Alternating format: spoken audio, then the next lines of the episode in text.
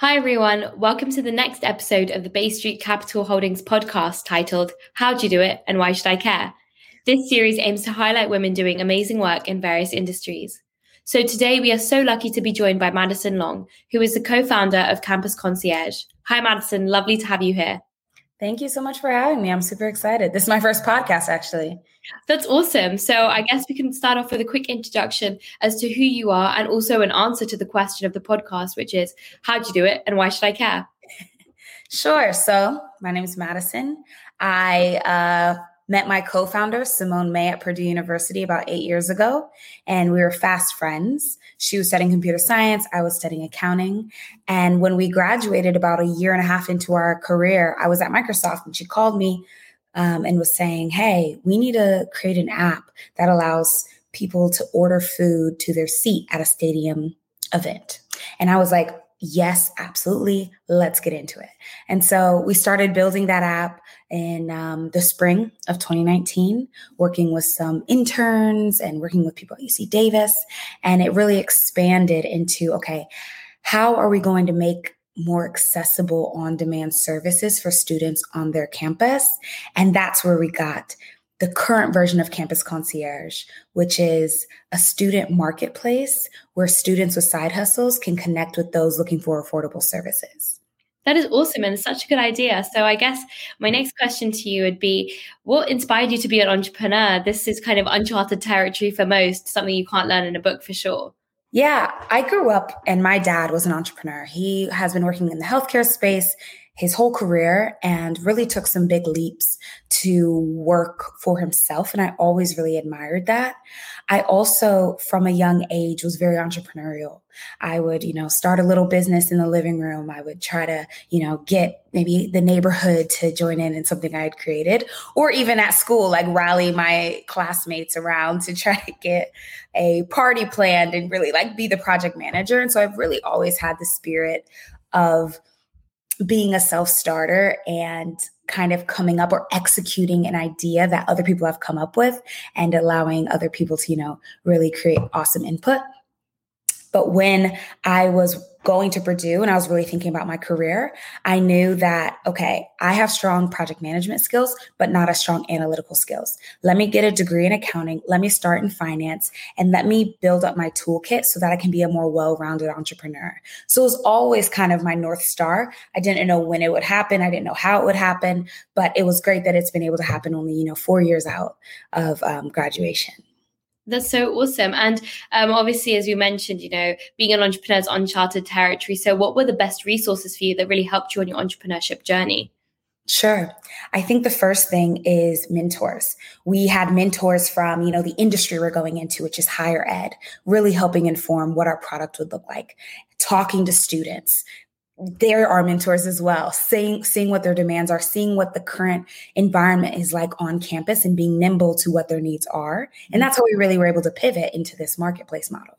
And then you know also research. There are so many online tools um, that really give you insight into whatever your market might be maybe how to even get started in investing or how to um, you know, build out a product and make sure you're testing it along the way. And those were from a lot of different resources, but I think the biggest one really is talking to people and seeing what types of tools they use as well as what kind of advice can they lend you because it's such a weird space, you know, you can't even if there's an entrepreneurial track at your university, there's nothing like actually doing it and other founders have probably been the most helpful.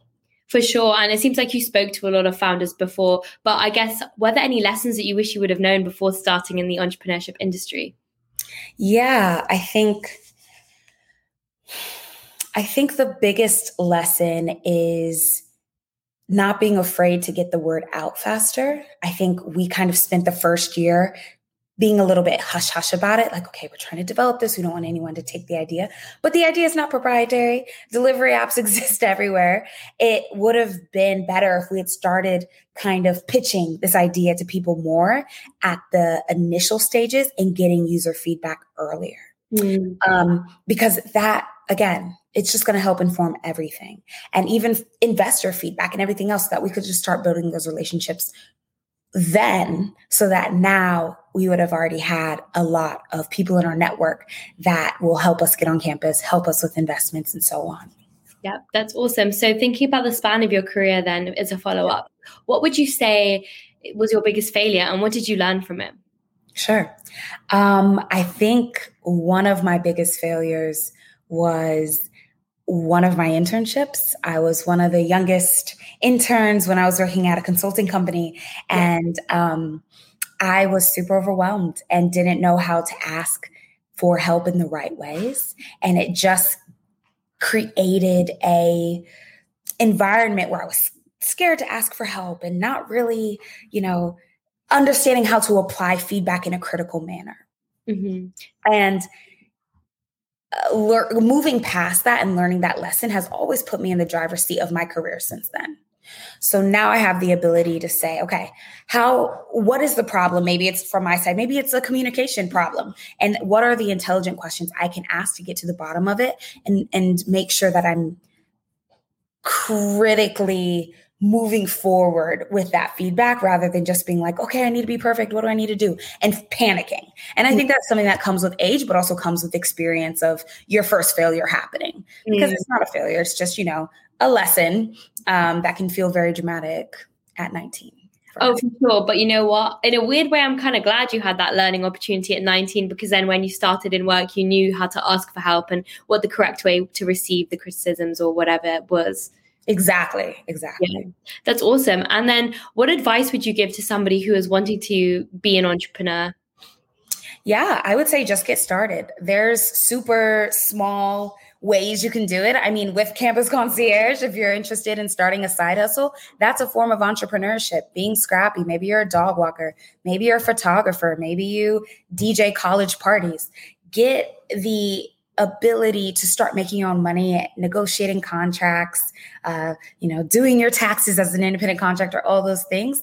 And then as you have bigger and bolder ideas, those can expand. You can have a team, you can build a platform, you can build a mobile app. But I think the low, low cost options are also fantastic. And I think, you know, I, the number is 39% of Gen Zs have a side hustle already and the numbers expanding. Mm-hmm. So I, I think we're a very entrepreneurial group in general.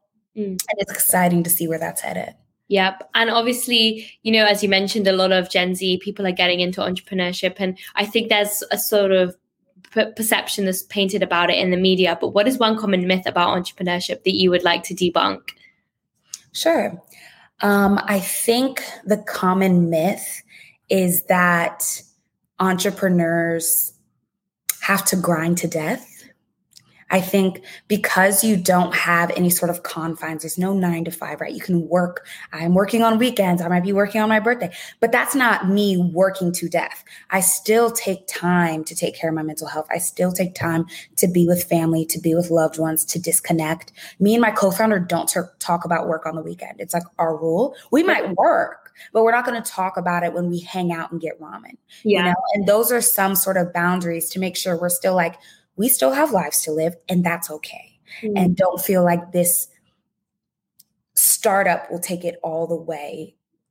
It will consume our entire being because we don't want it to stop being fun. And we also know ourselves, and we're not our best, best selves when we're stressed out around the clock. Yes, that's so important. And following on from that, I feel like you're alluding to a really great work life balance. So, what have you read or listened to recently that's really inspired you? Sure. Um, well, I used to work at sgff.org, which uh, Sheryl Sandberg uh, is the founder and the, you know, um, uh, head of, which is leanin.org. And when I was working there, I was in charge of the 2020 Women in the Workplace report, which is an incredible report, pretty long, but it really talks about the state of women in corporate America. And right before I left and did campus concierge full time, we were really focused on as an org, you know, what does burnout look like? What are the effects of the pandemic and remote work on women in corporate America. And there's been a lot of interesting research done as we are all going back to work. And I've been reading more and more about that, especially as a small business owner, as I'm hiring my own team, and just how we can make a more inclusive workplace. And some of those solutions are, you know, no meetings on Fridays, ha- making sure that people can take time off when they need to. We had we have a super small team at Campus Concierge, and two members of our team experienced death of an immediate relative since in, in the last six months. And what does that look like as someone who now is the decision maker when it says, how much time do you get off? And for us, we're like, let's just lead with empathy first. We can have formal policies later once we're more established. But we were like, take as much time as you need. You're going to get paid for what you need to get paid for. Don't even worry about it. You know, here's a DoorDash gift card, something small in addition to it, just to make sure that they do feel cared for, because this isn't like I kind of was saying earlier, it's not all about this product. It's it's about the people, and that's the students. We also want on the platform. We want them to feel cared for and feel like this is a positive experience and not an, an app that's going to make them grind day in and day out. You mm-hmm. know, and and that's something that I really credit my time at SGFF to of really understanding workplace norms and how to kind of think about them outside of the traditional box we've been working in for the last hundred years. Yeah, and that's awesome that you sort of came into campus concierge with a vision in mind, and you know you you knew how you wanted to treat your customers, which were the students. So I'm really glad that you kind of had that experience. Me too. I'm grateful. Awesome. So following on from that, I'm sure you met amazing people, you know, at your previous internships, but who are three people in your life who've been the most influential to you? And sorry, I had to limit it to three. No worries. Um, I mean, not to be the cornball of it all, but it's my mother and father first. Um, both of them have just done incredible in their career and raising me and my sisters, in taking care of their extended family, and also in just giving us the freedom, like their children, the freedom to try new things and to take bold steps. My dad is an entrepreneur. My mom, uh, you know, has been working in corporate America, but in so many different segments and so many different like business elements. And both of them, especially for Campus Concierge, have been so transformatively helpful um, in my own journey.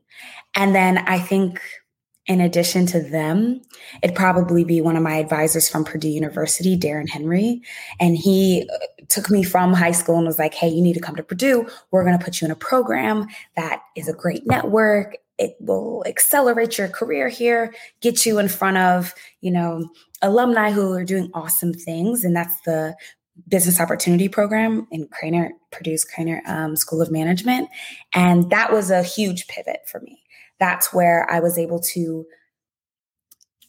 be really competitive in my own career, really grab it by the horns, do all the things I didn't even know I needed to do to get to where I'm going now. And it just was the first domino of many to get me to where I am now. Awesome. And then finally, to wrap up our conversation, what is one piece of advice that you wish you gave yourself at any point in your life? Um, yeah, I think that you can't control what you can't control. And really like accepting that i think i've you know at sometimes really had big bouts of just anxiety trying to control. Maybe oh someone's really upset. Let me help control that. But also on the business side or in my own career there's some things you can't control. And letting go of that more recently has really provided a lot of freedom and a lot of um, time to allow me to focus on what is the most important, what I can control, and what will uh, be the most important to prioritize um, when thinking of it through that context. Yes, what an important message and a lovely note to end on. So, thank you so much, Madison, for taking the time to speak with me today. It was lovely to hear, to hear more about what you're passionate about. Thank you. I appreciate your time. Thank you. Bye bye.